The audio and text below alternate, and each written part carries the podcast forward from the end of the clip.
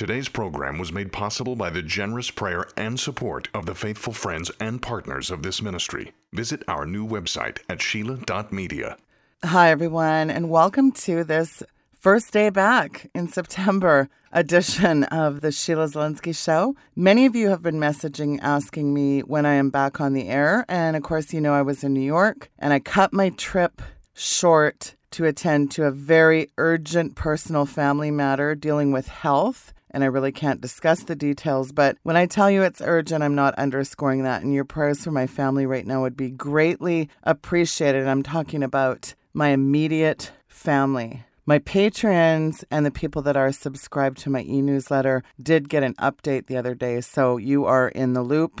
Again, I'd really appreciate your prayers for my family at this time. I am using a loaner computer right now. I had my iMac crash, and so I've got this loaner computer for a week. I'm going to try to get as many shows as I possibly can done. Well, and you know what? It's been a while since I talked to you, and I thought, who better to bring on my program than the best guest that I could? And I'm not underscoring this statement. I believe he is truly an incredibly anointed preacher, prophet, evangelist. He's just been endowed with an incredible apostolic calling. It is such a pleasure to bring him back on the program for a very sobering discussion, quite frankly. I got a few things to say in this show that is not going to make me popular. And you know what I'm entitling this show today?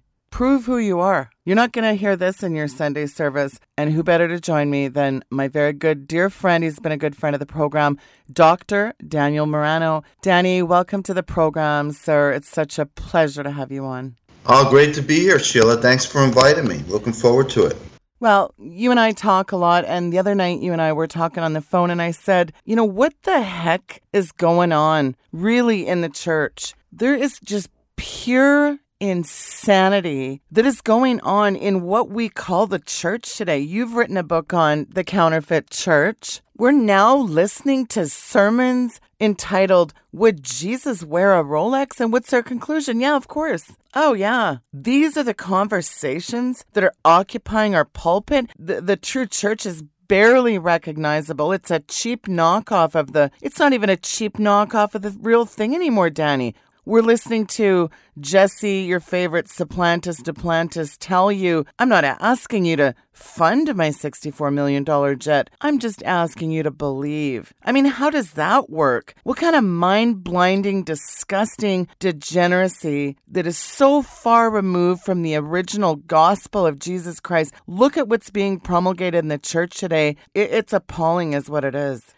Well, I mean, it's just craziness, isn't it? It's just uh, excess. It's inexplicable. You know, the thing is, it ties into culture. I always talk about the church is embedded in the culture, you know, where it sits. And the what's called the church, you know, what people call the Christian church, and especially these uh, more modern streams of it, they're just living out. They're a mirror of their culture. You know, they're a mirror of the culture. Look, the original apostasy and heresy, and I got into this a lot in my book, Counterfeit Church, and the teachings I've done. The original heresy and apostasy that started out with the Roman Catholic system, what was it imitating? What was it emulating? What was it mirroring? It was mirroring the Roman Empire. All of its rituals, all of its government, all of its emphases, you know, they were all just echoes of what was going on in the secular world around the church. So we have the same thing today.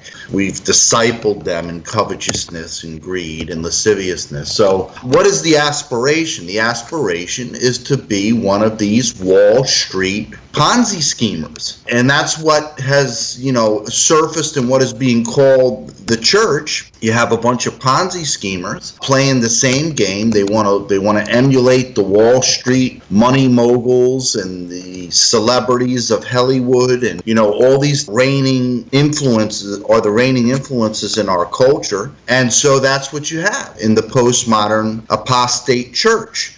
So it's no surprise that all around us, everything is, the focus is money, money, money, money, success, success, success, happiness, pleasure, and of course, even perversion and twistedness. And so this church, as it's gotten worldlier and worldlier, starts to mirror that to such a ridiculous extreme that it's almost a circus type atmosphere, and that's what's going on. These are the aspirations of the culture. I mean, this is what all around the entertainment industry has molded people's minds. Even the political realm has molded people's minds. And now the religious world, that is. Christian, has just gotten into step with the culture and what it's all about. And it's about selling tickets to an event. That's what it is. That's what the seeker-friendly churches and the charismatic churches and, and all pretty much all of the American-style churches are based on today, is selling tickets to an event. And people want to hear what they want to hear. They come with covetousness and greed and aspiration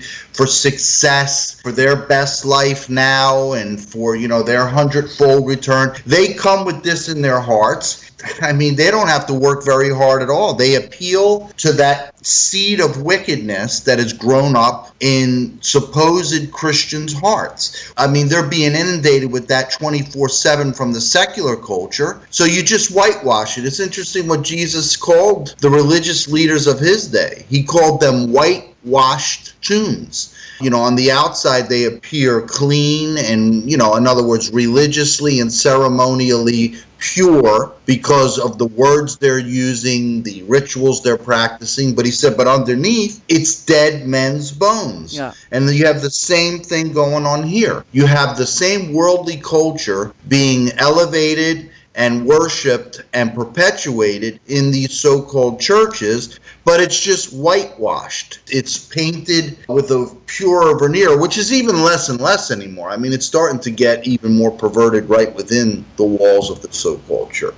Of course, there's been a culture created on its own, which is based on the wizardry and the, you know, the craziness of of the religious spirit, the way that that thing manifests by itself. It's very unique. It's a cheap imitation of the world. I believe that people that are truly successful, very rich and wealthy sinners in this world just laugh when they look at the, the Ponzi schemes that are going on. It's the religious version of Bernie Madoff. And, you know, they just can't believe that these people would be so gullible to buy into this in God's name. It's really sickening and it's disheartening. What they would recognize in the world, okay, I'll give you a perfect example of that. You know, I mentioned Bernie Madoff, the Ponzi schemer, okay? He got away with this for three decades. Well, this whole charismatic word of faith, prosperity type movement's been going on for about thirty, forty years, okay? So it's it's a good parallel. Well, this Madoff, what did he do? He took people's money based on the fact that he was going to give this, them this incredible, ridiculous return on their money. And he built up this whole culture and this whole myth about himself that you can't lose with Bernie. And in fact, you may not even be able to get into Bernie's fund because it's so exclusive. He's not willing to just accept anyone. There was an elitist vibe that he created in his con that made people lust to get in there, to get raped and pillaged. And you have the same thing going on in this false prosperity church culture. It's an elitist spirit that says, you know, only the people who really have faith, only the people who are really tuned in to the creative word and speaking things into existence and practicing the law of attraction, of drawing good things to themselves. Only the spiritual elite, kind of like what the Gnostics were back in the day, and a spiritual elite that learned the secrets, the keys, the rules, the laws of the prosperous kingdom, and so on and so forth. But the same thing that was practiced with Madoff and with many Ponzi schemers in the secular world is even more accentuated and easier to pull off in the religious world. Because eventually, eventually, when the crash came and started in two thousand six and so on, people actually asked for a monitoring of what was going on. They asked for a tally. They wanted some proof that the money that they invested, they could take out. It was it was still a closed system that when it crashed on him, he was trapped by. Now, here's the difference. With this religious game, it's an open system, Sheila. There's no resolution to this thing because it's all in God's hands. You understand? And there's always an explanation or an excuse for why it's not working for certain people. And there are no records kept. There's no monitoring of results according to people's giving. It's an open-ended thing of, listen, God is going to do this for you. But then when it doesn't happen, of course, we always have the out of, well, you know, uh, God works in mysterious ways and his timing is beyond our understanding. And perhaps you don't really have faith. You're not really believing in this thing. You're not appropriating what you need to appropriate. You're not speaking the things into existence well enough that you need to be speaking into existence. You have sin in your life. It goes on and on and on.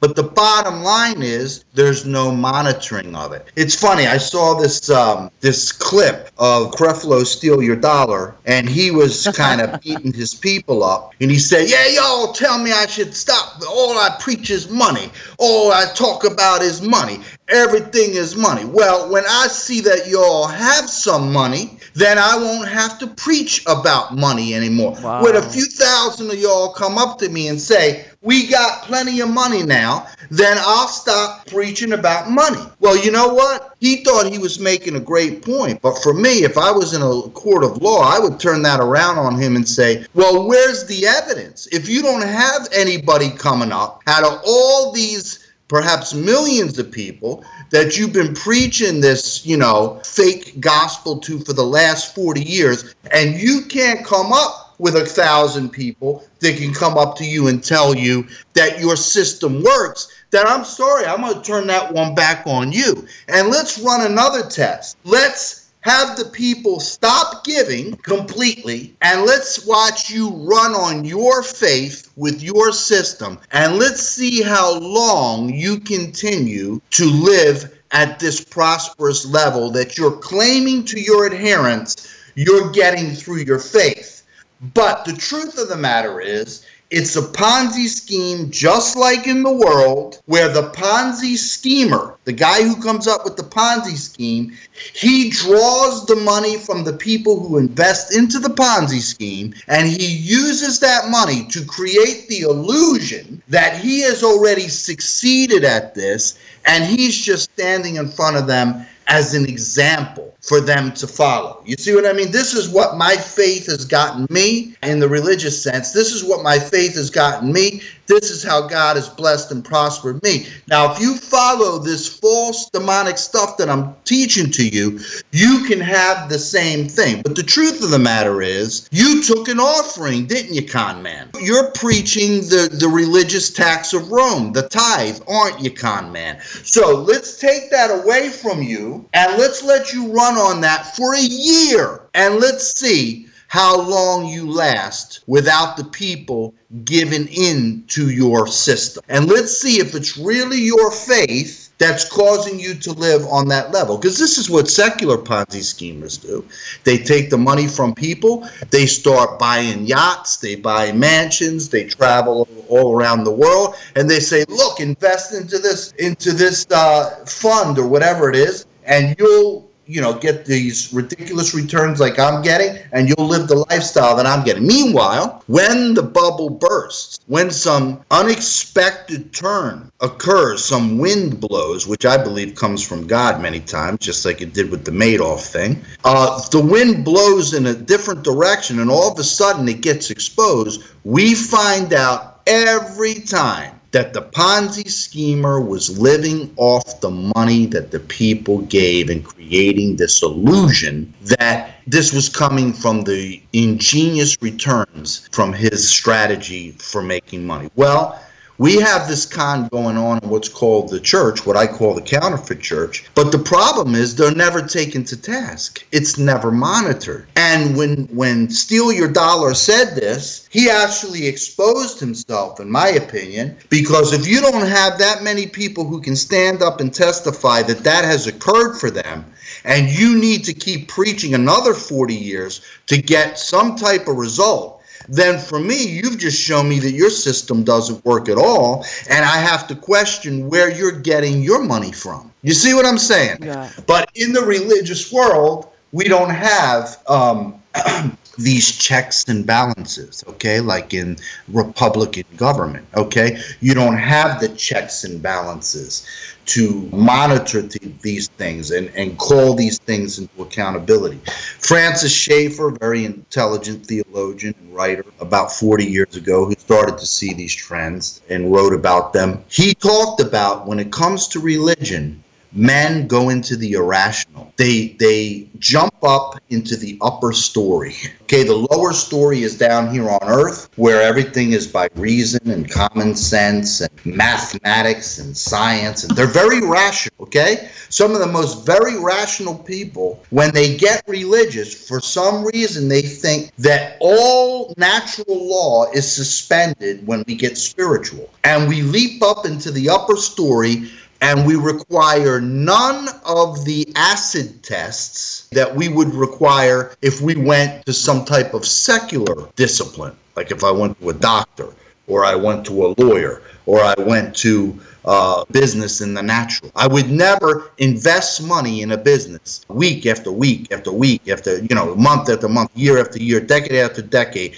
see none to, you know, little to no returns, and not monitor that thing and say, okay, let's break this thing down and find out what's wrong here, what's going on. Okay, but in quote-unquote spirituality, people are brain raped into believing that that's sinful to question the word that God has brought through his prophets, to question the revelation, to question God about his timing, about his performance. Uh, in our conversation the other night, you mentioned where God said, test me, prove me, where he said that to Job. Call me to account. Uh, remind me of the things that you've done and that you've uh, invested into my kingdom. Remind me of these things.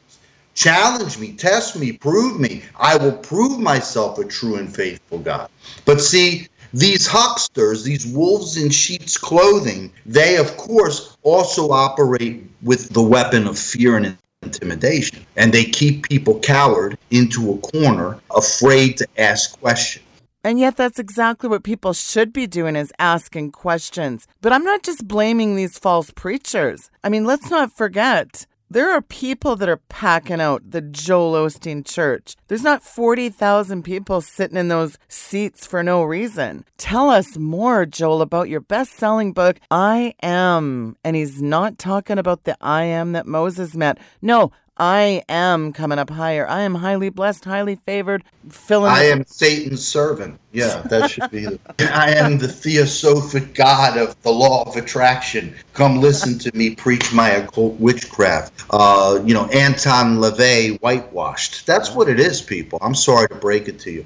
I put up some videos, and you guys should check it out on my uh, website and on my Facebook page, you know, exposing of the fake word of faith movement, prosperity movement, and especially the end part of it goes into, and I've talked about this before in my teachings, the actual origins of this teaching and where it came from, where Hagen got his teaching from, where he stole it from, and even to the point plagiarized in his books that he claimed with direct revelation from the Holy Spirit and even Jesus speaking to him. It's funny that the words that are used can almost exactly, and in some places exactly, be traced to the writings of E W Kenyon, who was a part of the Theosophic Society, who learned a lot of his teaching and trade from the occultism of Helena Blavatsky and others who were avid Satanists, okay? And this is how this creeped into the charismatic church through the teachings of uh, Granddaddy or Daddy Hagen, whatever they call him. You know, he passed on about twenty years ago. And, of course, with each Xerox copy, it got worse and worse and worse. I mean, Hagen came originally from some orthodoxy through the Assembly of God Church. But when we got to Kenneth, Can You Cope with Heresy? I mean, there was not the same amount of that. And it, when we went to the, you know, as his disciples came, you know, Jesse Duplantis and the others that came out, and Creflo Dollar. And now the next generation is even worse. They have no foundation in the, the Word of God. So it's not even a twisting of the Word of God anymore at this point. These guys, they had to twist the Word of God. Fred Price and all these other, they had to twist the Word of God because the people in the pews had read parts of the Bible. So they had to use the Bible. Unfortunately, if you'll notice that Mister Mister Smiles, he doesn't need to use the Bible. He just gets up and starts talking. He doesn't even have to use the Bible. In fact, when he's been questioned about the Bible, he's made, you know, a few very embarrassing mistakes, you know, putting Old Testament characters in the New Testament and vice versa, showing that he really had has no handle on the scriptures at all. Why should he? His audience has no handle on the scriptures. I guarantee you they can quote Oprah. They can quote Tyler Perry. They can quote Anthony Robbins. Perhaps they're deep enough to quote Deepak Chopra and some of these other uh, satanic false occult teachers. But can they quote Jesus? Can they quote the Apostle Paul? Do they know the scriptures? Absolutely not. Most of them maybe have never even really read the scriptures. And these teachers don't even have to twist the scripture anymore in order to deceive, because the people don't even know. They don't know whether that thing that's outlined in the middle of the page, you know, in a book uh, that's put in a big bolded caption, they they don't know if that's scripture or if that's something that the writer said. Because today people don't have any navigation of text and things like that from the scripture. People don't know it. So these false teachers are able to get away with that. Whereas uh, a generation or two back, these guys, they had to take the words of Jesus, mostly the words of Paul, a half sentence of Paul or something out of context, and they had to twist that. Or, I mean, some ministries like, uh, you know, the Kenneth Can You Cope with Heresy ministry, they've run their whole ministry based on a salutation given in Third John verse two. Above all things, brethren, I pray that you that you prosper even as your soul prospers. Jesus talked about it. The scripture talks about the leaven that leavens the whole lump. It starts out as a little bit of leaven, but eventually it leavens the whole lump. It pollutes the whole thing. And it started off, I mean, you know, when Hagen started off, he started off in the corner as an outcast, as, you know, as the heretic he was. Okay? But eventually that spread in and spread in and spread in. I mean, Christian Science, where much of this theosophic doctrine came from, uh, that E W Kenyon spiritually passed on to Hagen, this was a cult. The church said, that's a cult, that's wrong. But eventually it made its way into the mainstream churches, step by step by step, to the point now where it is the standard. I mean, it was out there. I mean, when I first became a Christian over thirty years ago, this teaching was still on the fringes, nowhere near the mainstream sentiment of Christian belief. But I've watched over these three decades this thing move into the center, where even Uh, many of the churches that don't embrace the other parts of the charismatic theology, okay, and so on, have accepted the prosperity message, okay? Just like you had what was originally said by Constantine, or whatever Caesar was there in the Roman Empire, was echoed by the popes. Today, what's said by, for instance, the American Caesar is echoed by the little popes of these self-appointed Catholic churches, churches that are submitted completely to the culture of the United States of apostasy, in worship to the god of Baal that rules this mystery Babylon of the Northern Hemisphere. And this is what's going on. So it's the same language. So people are listening to the news, right? They're listening to the news and they're hearing that propaganda. When they go into the temples, when they go into these Masonic temples, okay, that are posing as churches, they hear the same thing. When you walk into these Christian temples, what do you see on the stages? You see a lectern, just like the president stands in front of when he makes his speeches. And what do you see on each side? In most traditional churches especially, you see the American flag, and on the other side, you see the Constantinian Christian flag. So there you are. There's the beast and the false prophet system married together, what Revelation talks about, the mixture, the unholy mixture of the secular or worldly kingdoms, which is which we as Christians are supposed to be completely separated from and sanctified unto the kingdom of Christ, mixed together with the false version of the kingdom of Christ, which is the Christian empire on earth. It's the same thing that you had all through the Middle Ages, ever since Emperor Constantine baptized the Christian faith in the waters of Roman paganism.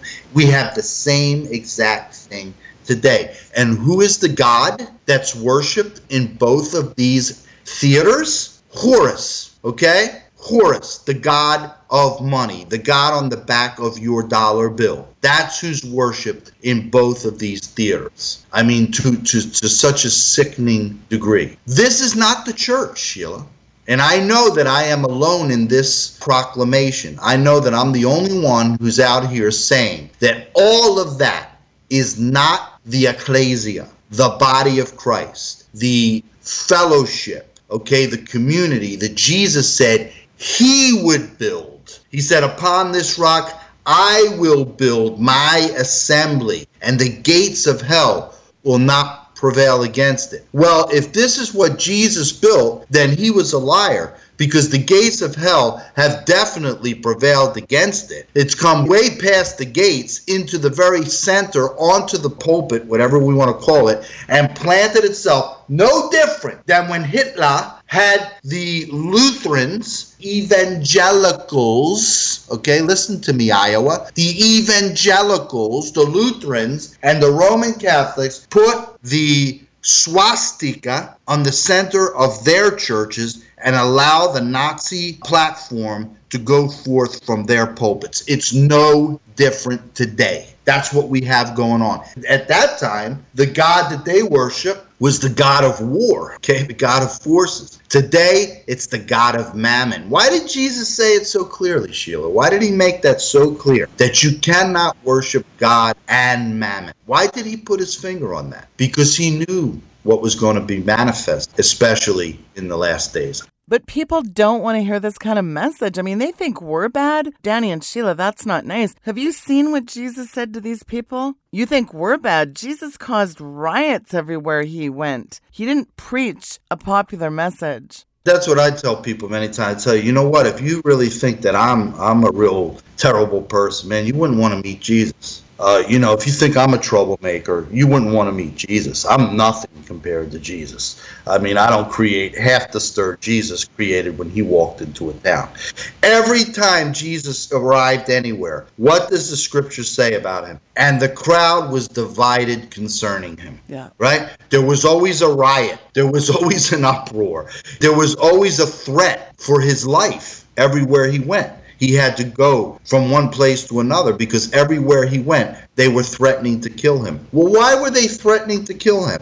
If Jesus was coming and preaching the gospels, and I put it in plural, the gospels that the supposed church of Christ today preaches, why would they want to kill him? If Jesus came and saying, we're going to take up an offering right now, and as you give your ten percent, and for those of you that will go beyond that and sow the seed of faith and speak that creative word over your seed of faith, those who give into this will receive a hundredfold return financially. If Jesus was preaching that, if Jesus was preaching, if you come and follow me, I promise you, that you will be able to decree those things that you want, and you'll be able to draw those things to yourself by the word of faith. And don't worry about me. I don't need to be involved. As long as you believe it and you speak that into the spiritual realm and you call those things that are not as though they be, because you're just like me. You're a little God just like me. I've come to show you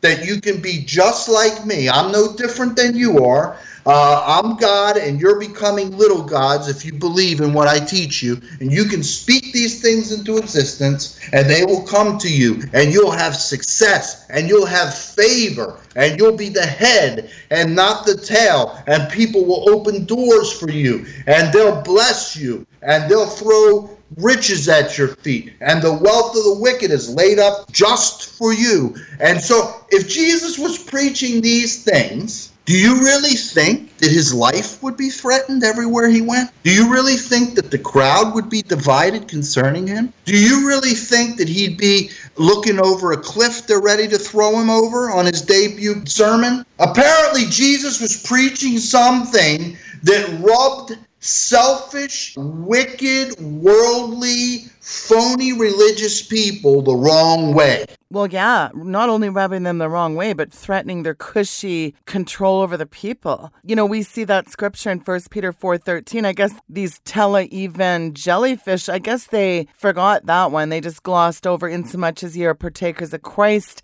sufferings. I guess Osteen and his ilk, they forgot that book title. If we were to take Paul's resume as our example yeah. of what we have to look forward to, okay, oh, that he lays out in Corinthians, I've been beaten thirty-nine times, minus one, you know, forty times minus one. I've been jailed. I've been left for dead. I've been stoned almost to death. I've been shipwrecked at sea, lost at sea three times. I've been beat up by band. I mean, this sounds very prosperous and successful. This sounds like everywhere Paul went, he was just donned with favor and everybody loved him. His interviews before the rulers of his world and the great celebrities of his world uh, always seemed to take the form of a trial. He wasn't celebrated as a guest. He didn't come on as a guest motivational speaker that everybody was in awe of and wanted to hear the great principles of success in life that he was coming to share. No, he was usually on trial, and usually by the religious people that brought him before the worldly authorities because they didn't have the power to uh, prosecute him according to the law. So they took him before the secular rulers. And that's where Paul preached Christ. And again, we see how um, grateful those rulers of the world were for Paul sharing that, you know, lovely message with them. That he remained in chains, and eventually uh, he was beheaded. Okay, so I just don't know how people, and again, it's probably because they don't, as I said. Most people don't even read the Bible. But I don't know how you can read the Bible and listen to these other false teachings and be able to reconcile these two things and say, yes, this is coming from the same source. It's lunacy. It's insanity. It would be as if, I'm sorry, but I'm going to tell you, it would be as if I got up in a math class and started to teach phys ed. And people came to learn, you know, trigonometry, algebra, calculus, basic mathematics, whatever it was. And I got up and started teaching people how to dribble a basketball, how to throw a football, how to swing a baseball bat. And when the people complained and said, I thought this was mathematics, well, it's all your interpretation, you see. This is my interpretation of mathematics. And you are not allowed to judge my interpretation of mathematics according to sanity and, and things of that nature. You're only supposed to accept it because we're all equals and everyone has a microphone and nothing needs to be tested. Nothing's to be judged. After all, the only thing that Jesus ever said before he went to the cross was judge not. That's the only thing that he ever had to say. He never said judge the tree by its fruit, apparently. He only said judge not that you be not judged. So therefore, I can stand up here and pretend to teach you something that you know in your heart and mind has absolutely nothing to do with the subject matter you came to listen about, and you have to accept it because I call myself a teacher. You see? Yeah. And this is what's going on today in what's called the church. Here's the problem. They've never read the math book themselves. Mm. So when they come to the class and the and the teacher starts to teach the other subject, they just say, oh, yeah, this must be what it's supposed to be. And in fact, this is familiar to me because I think I heard this on Oprah last week. I think I heard this on this uh T V show or that T V show or on YouTube or on, you know, I read it on Facebook. There was a, a hashtag or a tweet about that. Oh, yeah, that makes sense. Okay, I can correlate that. I can orient that. But yet none of it has to do with what people traditionally have come to a quote unquote church service for, which is to have an exposition of the Word of God brought to them. Absolutely. We're we're so far removed, Danny, from the original commission. It's not even funny. Who's turning the world upside down? You and I don't even, we don't even get invited much to go speak at today's so-called churches, these counterfeit churches, but then we really shouldn't be surprised, should we? I doubt Jesus and Paul could even get into a church today. Um, they might get in, but I think they'd be shot in the parking lot. Probably by the pastor with the pastor's gun. Because this is what, you know, this is the culture that we live in. How dare you come in and tell me that I'm wrong? Yet Paul said this when he was instructing Timothy, he told Timothy, this is the duty of a preacher. Your job is to imagine this in today's culture, Sheila. You go to a, a, a modern hip church today. You get up and you say, this is the preacher's commission, to show people where their lives are wrong. That's what Paul told Timothy he was supposed to be doing. Yeah. He was supposed to use the Word of God and the conviction of the Holy Spirit to show people where their lives are wrong, not to inspire people. If you read the Scripture, if you truly read the Scripture, there's nothing in the New Testament especially, and that's, I mean, mainly what Christians should be living by today, right? Uh, there's nothing in the New Testament that talks about us making ourselves better people. God does not want to make you better, person. God wants to put your old man to death. You have come to die. Dietrich Bonhoeffer, the martyr under the Nazi regime, who wrote the book The Cost of Discipleship, said it best, in my opinion, in modern times. He said, when Christ calls a man, he bids a man come and die. Today, so-called, I, you can't even call them preachers. They don't even call themselves preachers, motivational speakers, life coaches, you know, apostates in whatever form and whatever title they use. They say Christ calls a man to come and live. Come and live a better life in this world. Have your, your best life now. Improve yourself. Succeed. Uh, rise to the greatest heights in this life as possible. Yet, what did Jesus say? If any man come after me, let him deny himself. Not even not think so great about himself. Not, you know, don't overemphasize himself. No, Jesus said, if any man come after me, let him deny himself. In other words, as if he doesn't even exist. His personality is invisible. Let him deny himself. Let him take up his cross, which is an instrument of death. We all know what the cross was. We all know Jesus went to the cross. What happened to Jesus on the cross? His physical and soulish life was put to death. It was extinguished on the cross. The cross is an instrument of death. Jesus says, deny yourself, take up your cross, and follow me. What do the supposed Christian teachers say today? Focus on yourself. Improve yourself. Make yourself a better self. Increase yourself. And in fact, this is what God has come to tell you. I have come from God to tell you that he wants you to be a better you. He wants you to be more of you. The opposite of what Jesus said. Jesus said, I've had enough of you. I call you to death. You must die and you must be resurrected in new life in my image. So that all that people see when they look in your direction is a reflection of me, not a better and bigger and richer and more successful and prosperous. A better you and a bigger you and more of you, you're grossly deceived, people, because Jesus does not call us to make more of ourselves. He has not come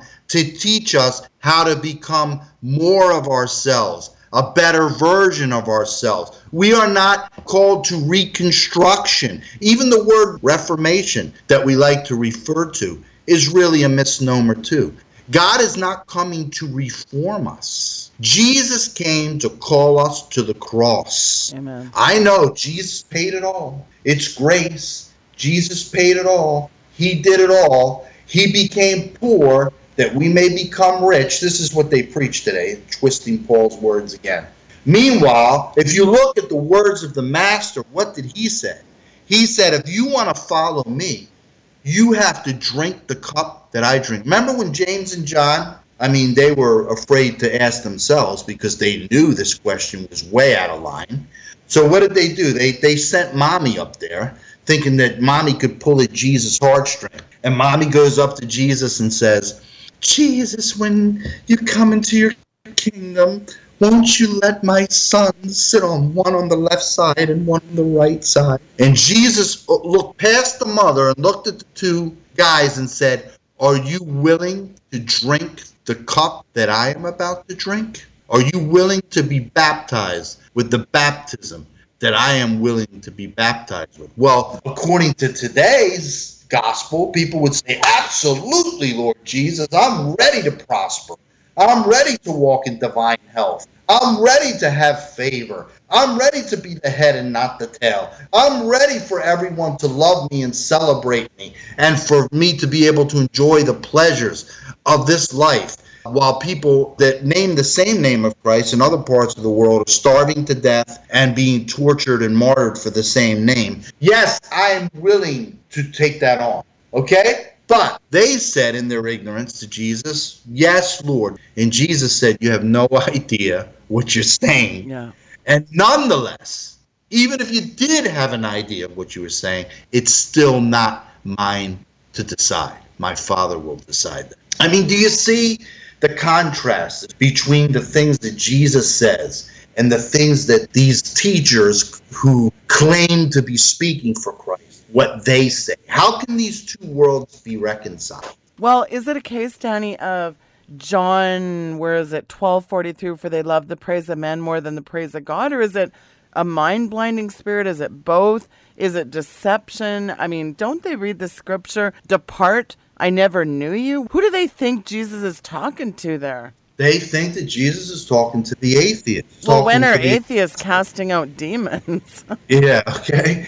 Uh, they think that, uh, you know, the very conservative, right-wing, Republican, patriotic, gunslinging, flag-waving, Trump-worshipping Christians of the, you know, the Republican movement, they think that Jesus is talking to homosexuals and lesbians and Hollywood pedophiles and, you know, all these kind of people, witches and warlocks. And meanwhile, what we don't grasp many times as Christians is that the scriptures are not written for and to the sinner. Bingo. The scriptures were written to the believer. Right. If you go through the New Testament, I mean, the only the only scriptures, and taking the New Testament into account especially, the only scriptures that you could say in part were written as a testimony to the unbeliever were the Gospels, that declared who Christ was and what he came to do and so on and so forth. Okay, and that's why Jesus said, I'll say this to your audience as well. I know it's hard for you to believe this, but I'm going to tell you the truth, okay? Jesus did not say, go ye into all the world and teach the Bible. I hate to break it to you, but that's not what Jesus commanded us to do. He did not say, go into all the world and teach the Bible. He said, go ye into all the world and preach the gospel, the good news. What is the gospel? Well, the gospel is Jesus Christ of Nazareth. The gospel is what God come in the flesh to accomplish what he accomplished in his life, in his sinless life, and in his vicarious sacrifice and in his glorious and supernatural resurrection, okay, and in his sending of the Holy Spirit to indwell believers. That is the gospel, okay? The rest of the New Testament, pretty much, is for instruction to believers.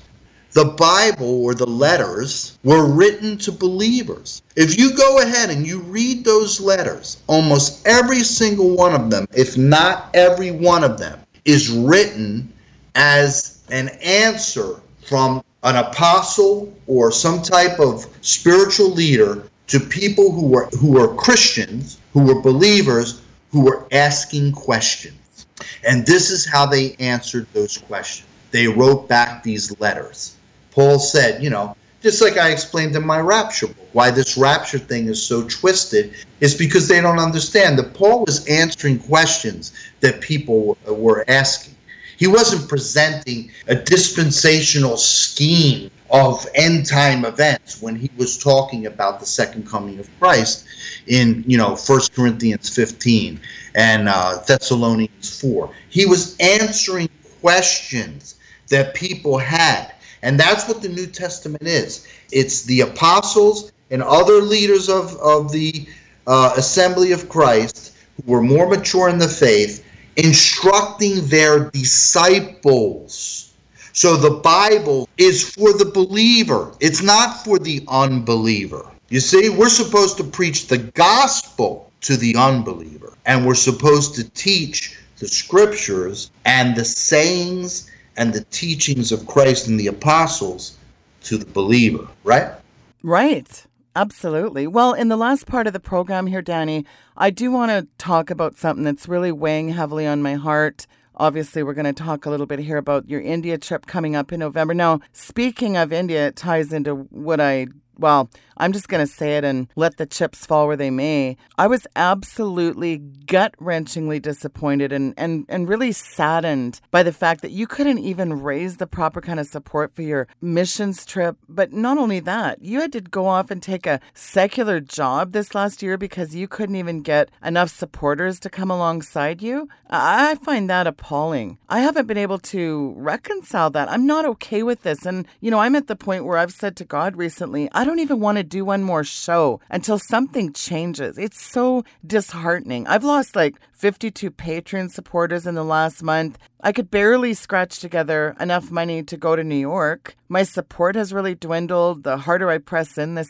worse it gets, it seems. And I get that Satan is the god of mammon. He finances his projects. And yeah, I know he's not a big fan of you or I, but Danny, ministries like ours that focus on apostolic healing and deliverance and spiritual warfare and boldly proclaiming the gospel, we're having a really hard time surviving amidst these lascivious lifestyles of the rich and famous charlatans. It's actually to the point where I don't even want to do any more shows. I'm so disturbed in my spirit. How do I reconcile this, Danny?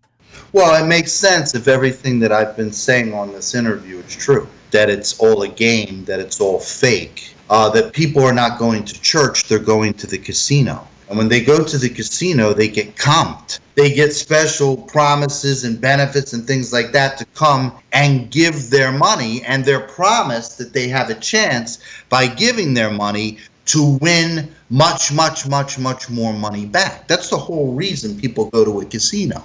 Well, that's what these false churches have turned into. That's what the hundredfold return heresy is all about. That's what the seed faith heresy is all about. The word of faith is all about, is that you take this little seed that you have, you throw it into, you know, the casino, and you can get a hundredfold return on what you've given. So it goes down to what is the motive, Sheila? What is the motive for people's giving? So we talk a lot about the false teachers, and that's fine. But I always say there has to be an environment in which these false teachers can thrive. Otherwise, they'd go broke and they'd go rip people off doing something else. They're able to thrive because of the wickedness and the covetousness and greed that are in the hearts of the listeners. Why are the people coming and why are they giving? Are they giving because they love God and they want to please God? Are they giving because they want to support the true propagation of the message of Jesus to the lost, the hurting, the poor, those who can't pay them back? Are they coming to a sumptuous feast of self-aggrandizement and self-enrichment and self-preoccupation? Or are they coming to the feast of Jesus? What did Jesus say? He said, when you throw a feast, what are these church services every Sunday? What are these conferences and conventions if they are not feasts, religious feasts? Jesus said, when you throw your feast, do not throw the feast for the people who can repay you, but throw the feast for those who cannot repay you, and you will be rewarded in the kingdom of heaven.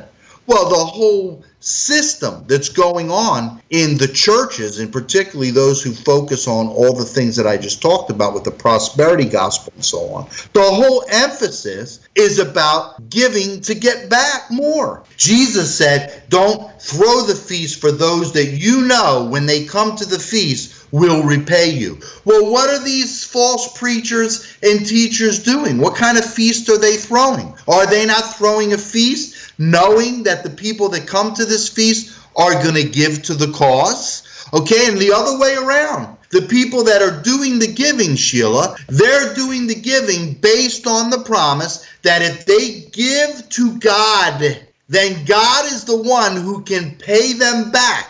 If you can take Jesus' parable that far and, and see it in that light, they actually are seeing the Godhead as their friend or their person, that when they give to that person, when they throw the feast for God, when they worship him, when they praise him, when they give their tithes and offerings, when they sow their seed of faith and so on, they're throwing that feast out to Jesus, and they believe Jesus is the one who can pay them back for what they're doing. So what's their real motive for giving? Their real motive for giving is to be enriched. But meanwhile, Jesus said something completely different. He said, unto the least of these, my brothers and sisters, if you've given unto them, whatever you've done unto the least of these, those who can't pay you back, those who don't have the ability to do something for you, you throw the feast for those people, and I will pay you back in the eternal life, not in this life. And I know that blows the big bubble that all that's been being preached for the last forty years, that what I'm saying is wrong. Well, if what I'm saying is wrong, then Jesus is wrong, because that's what Jesus said. Jesus never said, come and I will multiply the little bit that you give out of selfishness because you really think you can win, you know, at the slot machine. You really think you can win at the blackjack table. So you come with your Social Security check or your paycheck and you throw it down and you're not worried about wasting it because you're going to win back more. Well, this is the mentality. Think of the people that are getting ripped off by these prosperity pimps and so on in the false church. They're the Walmart crowd. Okay, mainly. They're they're the poorer people, okay? And there have been studies done on that, of what the people that actually give to these ministries, what the demographic of the people who give to these ministries is. And the demographic is mainly poorer people. Poorer people, older people, and I'm sorry, a majority of what we used to call minority races. People who want to reach a greater station in life, and they're being told that if they practice these supposed keys to the kingdom, that God's going to cause them to be able to prosper like other rich sinners that they envy, right? The scripture tells us not to envy sinners. That's why ministries like this, you know, what we're doing right now tonight, people are not excited to come and give, because I'm not telling you that if you give to this ministry, Jesus is going to give you a hundredfold back in, in money. That if you give to this ministry, God, Jesus is going to make you in the world a very successful person and so on and so forth. No. When I call upon you in Jesus' name to give, I'm asking you to give because you love Christ and you want Christ's message to go forth. You want Christ's true ministry of healing and deliverance to go forth. And you mentioned India. I'm ready to go to India in November again. We're supporting with the little bit that we have. I have a couple of people. And Sheila, when I say a couple of people, I'm not exaggerating. I don't have a group of people, unfortunately. I have a couple of faithful brothers that are with this you know, in this with me. And God bless you, too. You have also sown abundantly into this, Sheila, and I appreciate that. And some of your listeners and some of my listeners have done perhaps what they can do, and I'm very grateful that. God bless you. But overall, I have a couple of people who are helping us support a brand new Christian school that an Indian apostle started over there, which is also an orphanage. seventy precious souls that they've been able to take either off the street, because they were living on the street, eating out of garbage cans. Some of them were found in garbage cans. When I was over there, Sheila, I think I shared with you, the little girl that waited on me hand and foot when I was over there, one who brought me my breakfast, brought me my tea when I came back from my crusades. And this little girl, this precious little twelve-year-old girl, was rescued out of a trash. And God sovereignly leads these brothers and sisters over there to find these children and bring them in. And not only do they save them from physical starvation and destruction, but they teach them Christ. They present Christ to them. These kids have the opportunity to receive Christ and receive the Holy Spirit and grow up as Christians and have eternal life. So this is what I'm talking about. Are you willing to give to this? Christian, if I if I cannot promise you that if you do this, Jesus will give you a hundredfold back on your money. Would you still be willing to do this? Would you still be willing to give to such a cause? Would you be willing to give that I can go and hold crusades and preach to thousands of Hindus who have never heard the gospel of the real Jesus Christ? The only Jesus they know is some satanic or Roman Catholic image in their Hindu temples that they add to their plethora of gods that they worship, and experience the power and the love and the miracle-working supernatural outpouring of the Holy Spirit. And I say to you, give into this, and you you will be part of saving, you know, who knows how many souls in another, in another land. Amen. See, can you give without direct profit back for you? Can you give without a taxable receipt? Yes. I can't give you a five oh one c three taxable receipt. You know, you can go to the Red Cross and do that. But then how are you any different than the world? And that's what Jesus said, didn't he? I, I hate to keep bringing up Jesus and what he had to say. I know it's annoying. But again, Jesus said, how are you any better than the heathen? Because you take care of your own. Jesus says, give, not expecting to return. What did he say? He said, lend, not expecting to return. Now, he does say, give and it shall be given unto you. Good measure, pressed down, shaken together, running over, shall men pour into your bosom. He does say, those of you who have given up a hundredfold, mothers, brothers, sisters, so on and so forth, lands, houses, so on, you shall receive a hundredfold in this life and in the life to come with persecutions. See, that connection of with persecutions has something to do with the hundredfold. Jesus knew that these believers that he was speaking to, much like believers in places like India and Pakistan and Muslim countries today, when they took on the Christian faith, they would lose their families. They would lose their family inheritances. They would be disowned by their parents. They would lose their possessions and their lands and their houses. And then Jesus and the Holy Spirit would cause other believers to share their possessions with the believers who had been disinherited. That's what that scripture means, people. It's not an invitation to the casino to roll the dice and get a hundredfold back on the money that you throw down on your roll. That's not the way the kingdom of God works. Now, you can accept that. You can reject it. You know, you can say Morano's a nut, whatever. You can say whatever you want. But all I'm going to say to you is, these are not my words. Your fight is not with me. So why are ministries like this not supported the way they should be? Because there's nothing to gain materially. And not only materially, I can't promise you position and title because, as you mentioned earlier, Sheila, Jesus had a hard word for religious people who love the praise of men more than the uh, acknowledgement of God. And that's what we have in the counterfeit church system again today, is that men crave the praises of men more than the acknowledgement from God of their good deeds. They do their good deeds, as Jesus said of the Pharisees and the Sadducees, they do their good deeds to be seen of men, so men can reward them. Jesus said, well, then you have your reward. People who want to give to ministries like this have to be, are you ready for this? And, you know, you may never want to have me back again, Sheila, after this one. Uh, people who give to ministries like this have to be real Christ followers. You know, you people talk about revivals and awakenings and all that, and you want God to keep reforming that demonic system that you're in. I think the real awakening, the real sign of God moving amongst his people, his true people, will be when his people start supporting the real gospel Amen. And real ministry. That's going to be the sign to God and to the unbelievers, I believe. Like it says in the scripture, they turned their world upside down.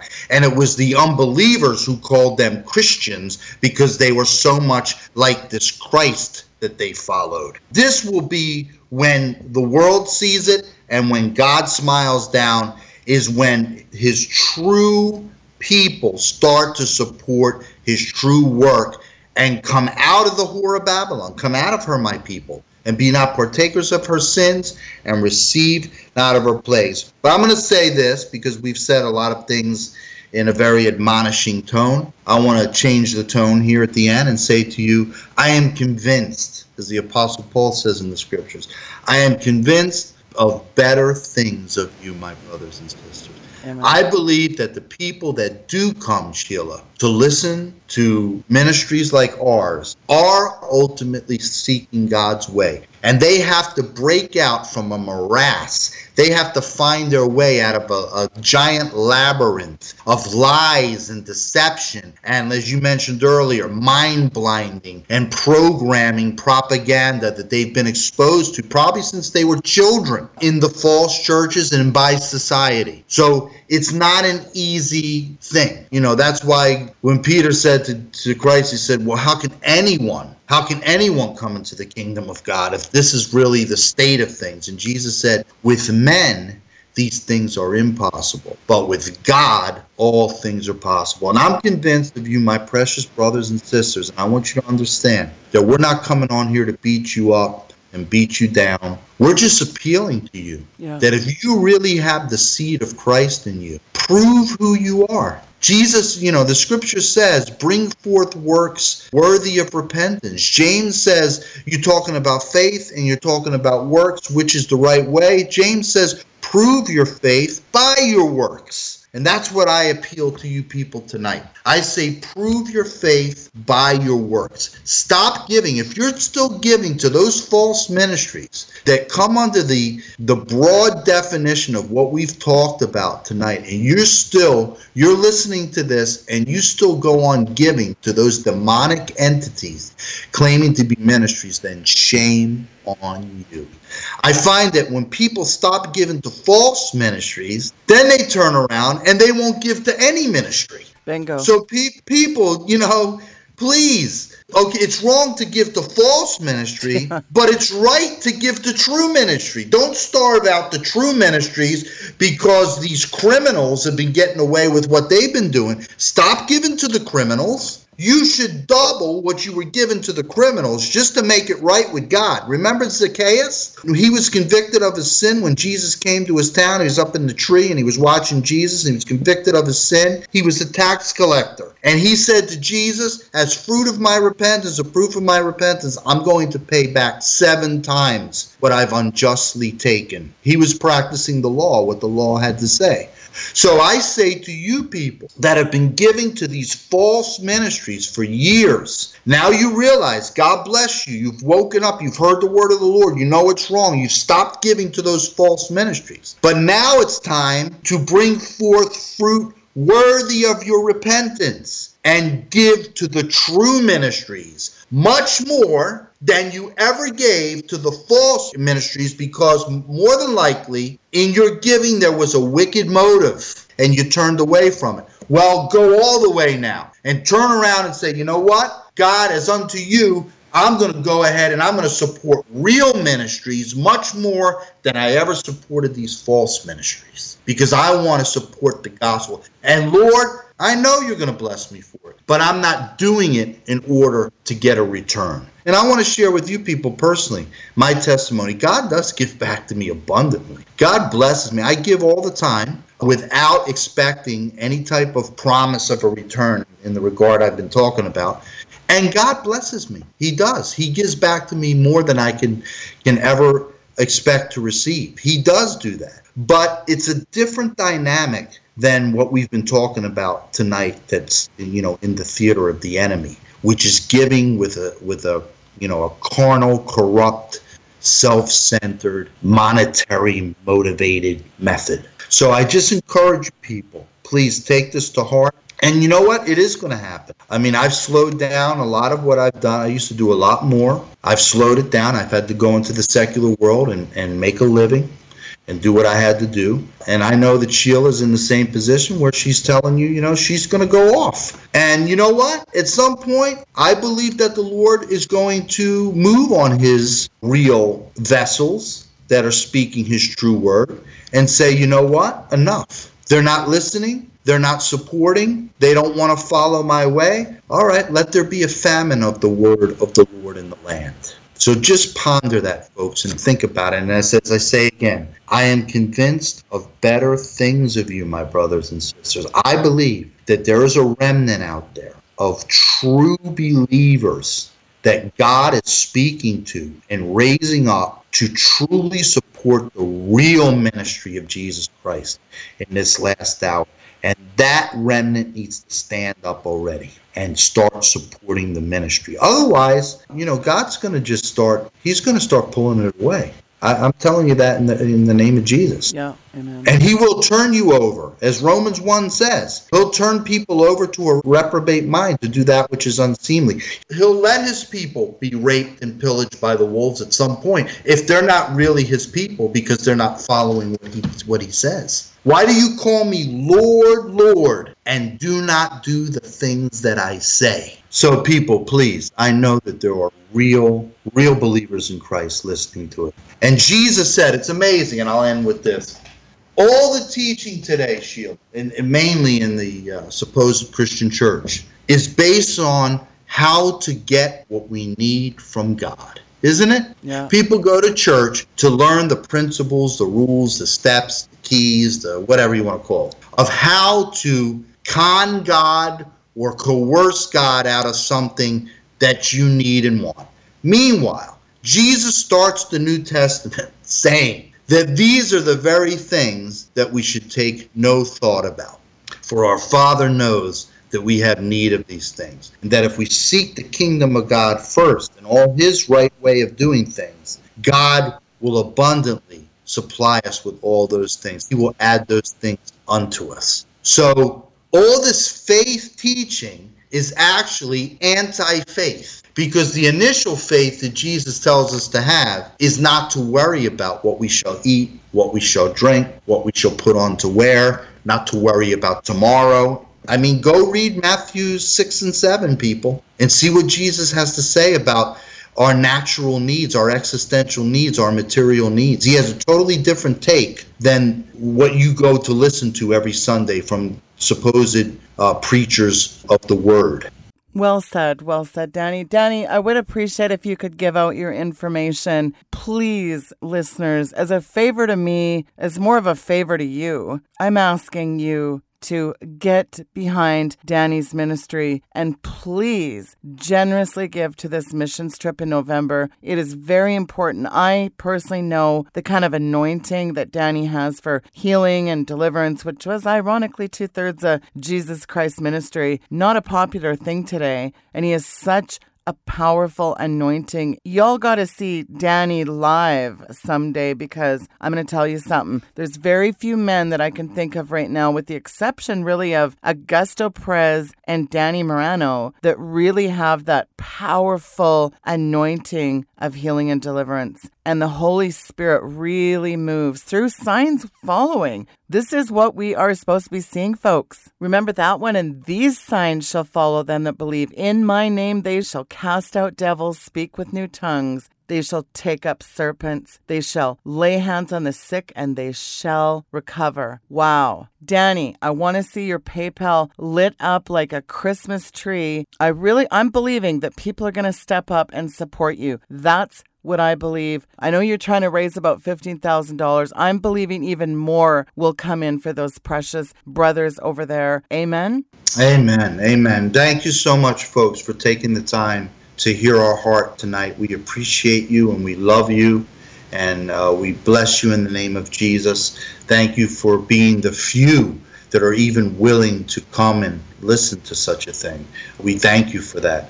Uh, I want to give you my information, my ministry, of course, many of you familiar with already. God Is Not Religious. Uh, my website is god is not religious dot net. If you go onto that website, I mean, you could spend months on that website getting your foundation in Christ. I mean, there's just unbelievable teachings, not only from myself, but the other brothers that work with me.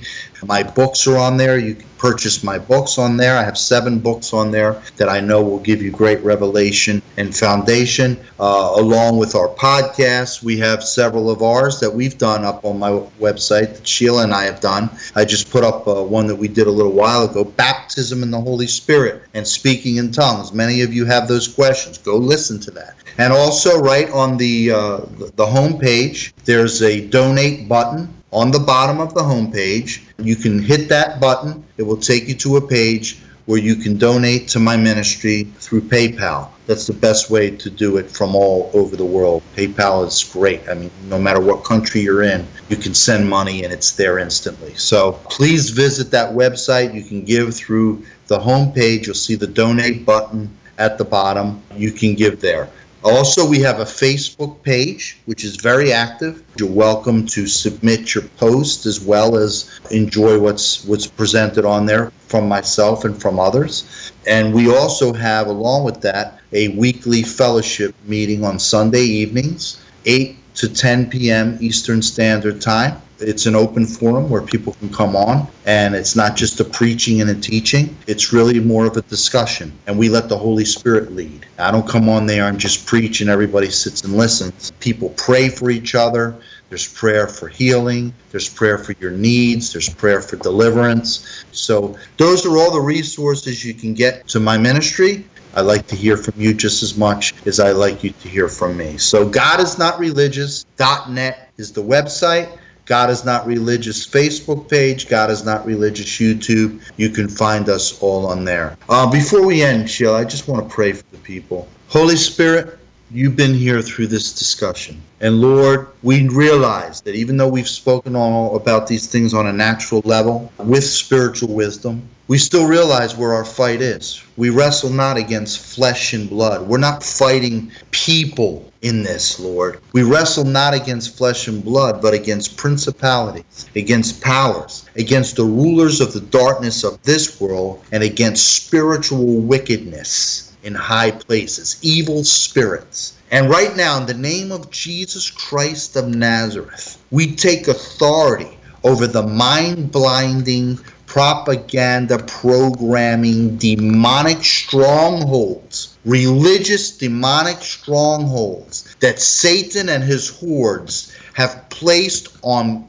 people's minds who are trying to find Christ, trying to follow Christ, who have come under the spell of witchcraft and Gnosticism in these false counterfeit churches, these Masonic temples that pose as Christian churches. We break this off their minds right now in Jesus' name. We cast down imaginations. We pull down every imagination and every high thing which exalts itself against the knowledge of God. And we command every thought concerning the things we've spoken about tonight to be brought into captivity under the obedience of Jesus Christ of Nazareth. We break the spell over you in Jesus' name that has come in. That's the way Paul, Paul said, who hath bewitched you? This is a demonic spell that has been cast over people to cause them to give to Satan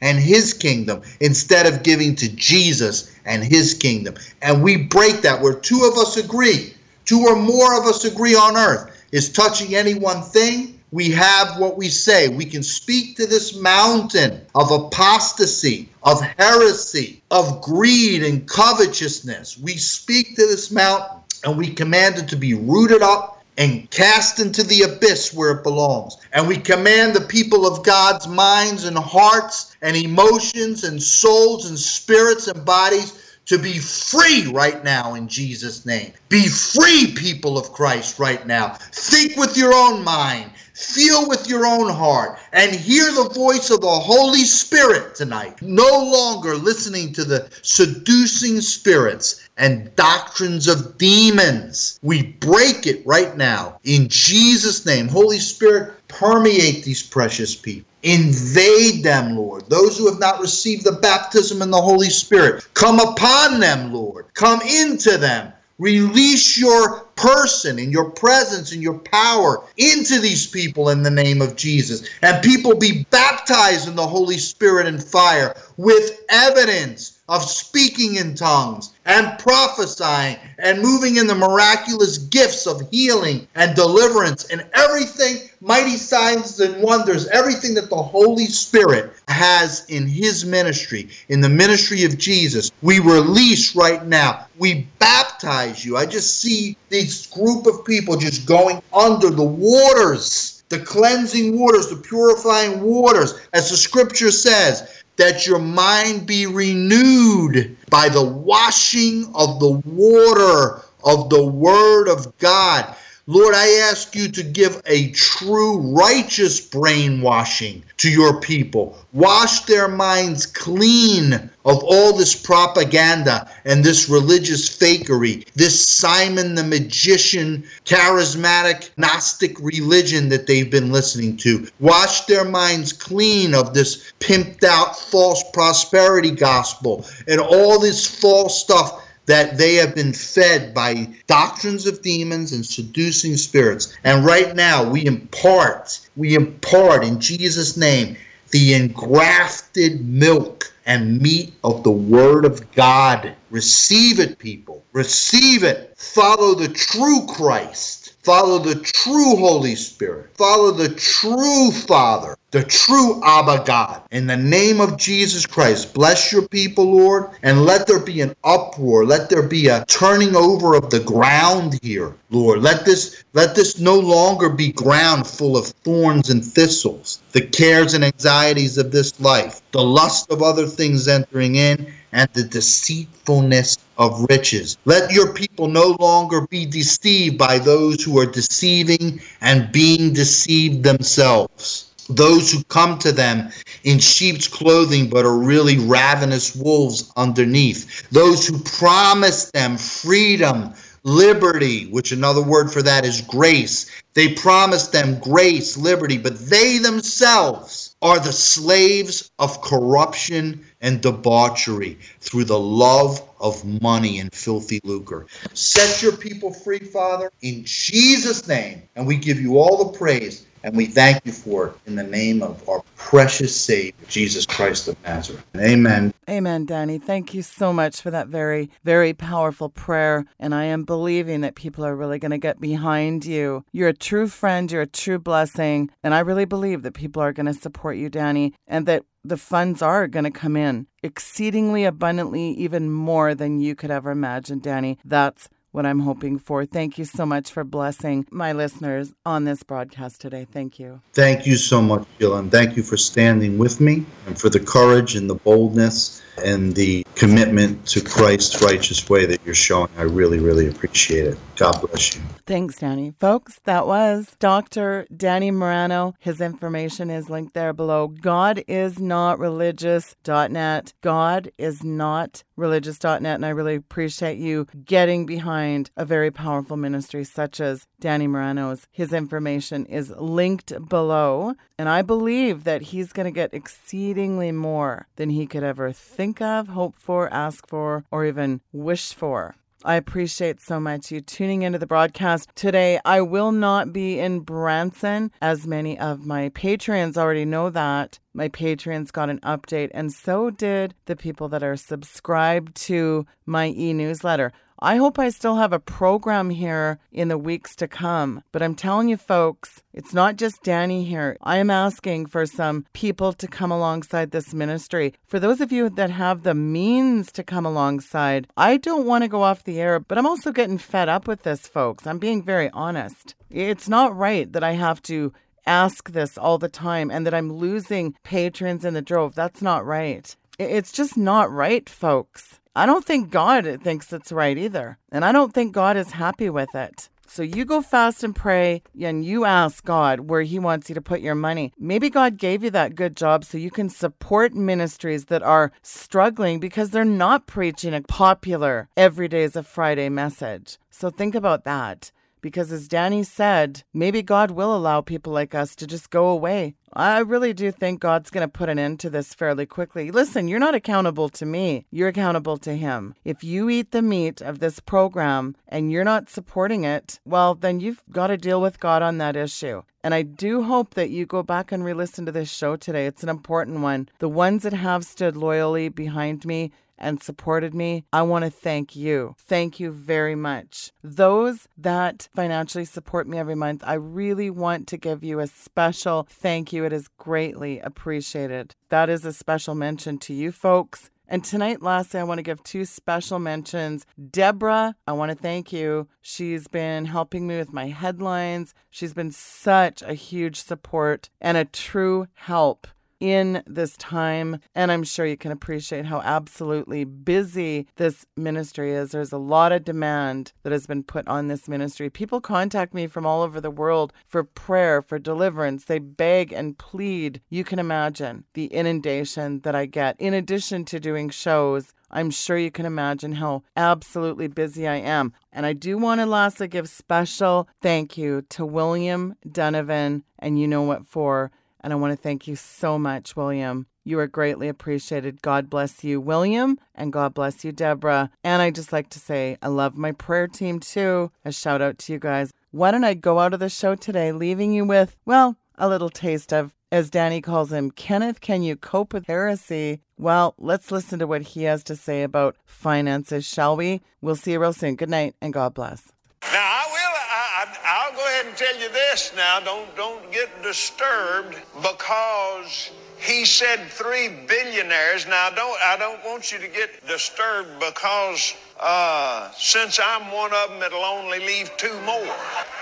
I'm not one of those three since I already am one. I've already appropriated that. I've been walking in that a long time. Now, don't tell them senators this. The last time we totaled it up, which has been some time ago, uh, two, three years ago, so there would probably be at least one hundred fifty million more added to this. Well, our income last year was over one hundred million dollars. So uh, there has been over a billion three come into this ministry since it's went into operation. I'm not a billionaire because there's been over a billion dollars come through this ministry. I am a billionaire because the assignment that the Lord gave me, he said, I want you to begin to confess the billion flow